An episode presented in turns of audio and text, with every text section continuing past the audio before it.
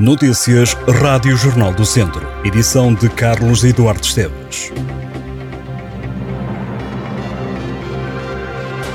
Começa esta sexta-feira em Viseu a tradicional Rota do Rancho. É uma iniciativa que dá a provar um dos pratos vizienses mais típicos Nesta edição participam mais de meia centena de espaços de restauração.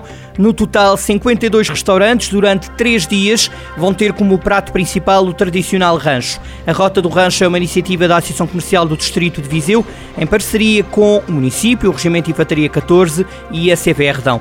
Foi, aliás, no R14 que este prato nasceu, em tempos agitados da guerra entre liberais e absolutistas. A urgência em garantir a alimentação dos soldados levou o cozinheiro a fazer um prato com todos os ingredientes que tinha à disposição. Da carne de galinha, porco e vaca, dos enchidos, grão de bico, batatas, macarrão e couves, surgiu uma comida encorpada e calórica que garantiu a resistência dos militares. A Câmara de Viseu abriu esta sexta-feira as candidaturas para a atribuição de bolsas de estudo a alunos do ensino superior. As inscrições estão abertas até o dia 24 de novembro. A grande novidade é o facto de os estudantes dos mestrados e cursos técnicos superiores profissionais poderem concorrer aos apoios pela primeira vez. A autarquia liderada por Fernando Ruas vai aumentar o número de bolsas a atribuir este ano letivo, passando para 71 bolsas no valor total de cerca de 50 mil euros, isto ao abrigo de um novo regulamento aprovado pelo município. O valor máximo por bolsa será de 700 euros. A Câmara lembra que a atribuição das bolsas implica que a família do candidato resida há pelo menos 3 anos no Conselho de Viseu e que o aluno esteja a concorrer ou frequentar pela primeira vez um curso superior em estabelecimentos de todo o país.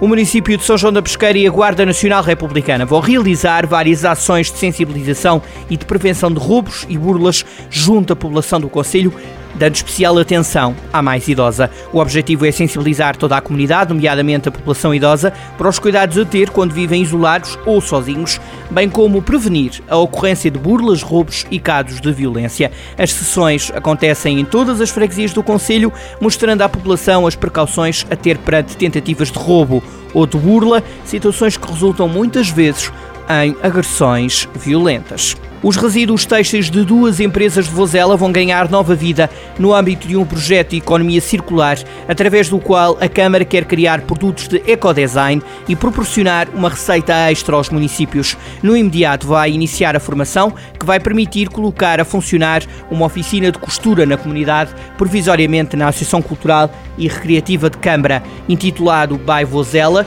Este projeto, de acordo com o Presidente da Câmara, Rui Ladeira, encaixa na estratégia da sustentabilidade em que o município está focado. O secretário de Estado da Digitalização e da Modernização Administrativa disse esta semana que novas lojas de cidadão vão abrir em Tondela e em São João da Pesqueira e que a loja de Viseu vai ser remodelada.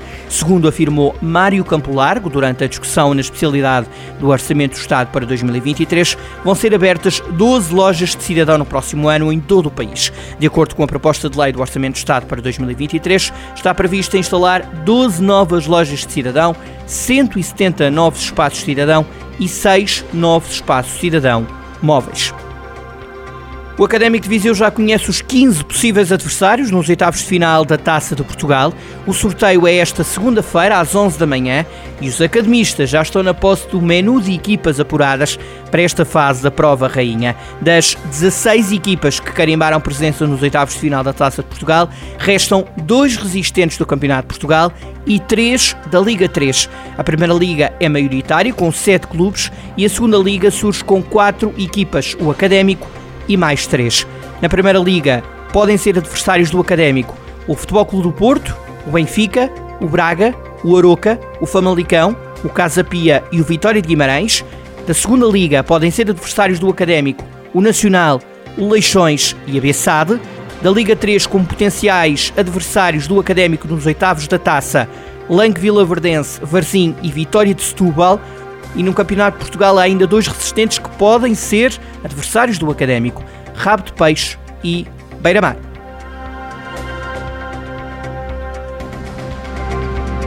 Estas e outras notícias em jornaldocentro.pt.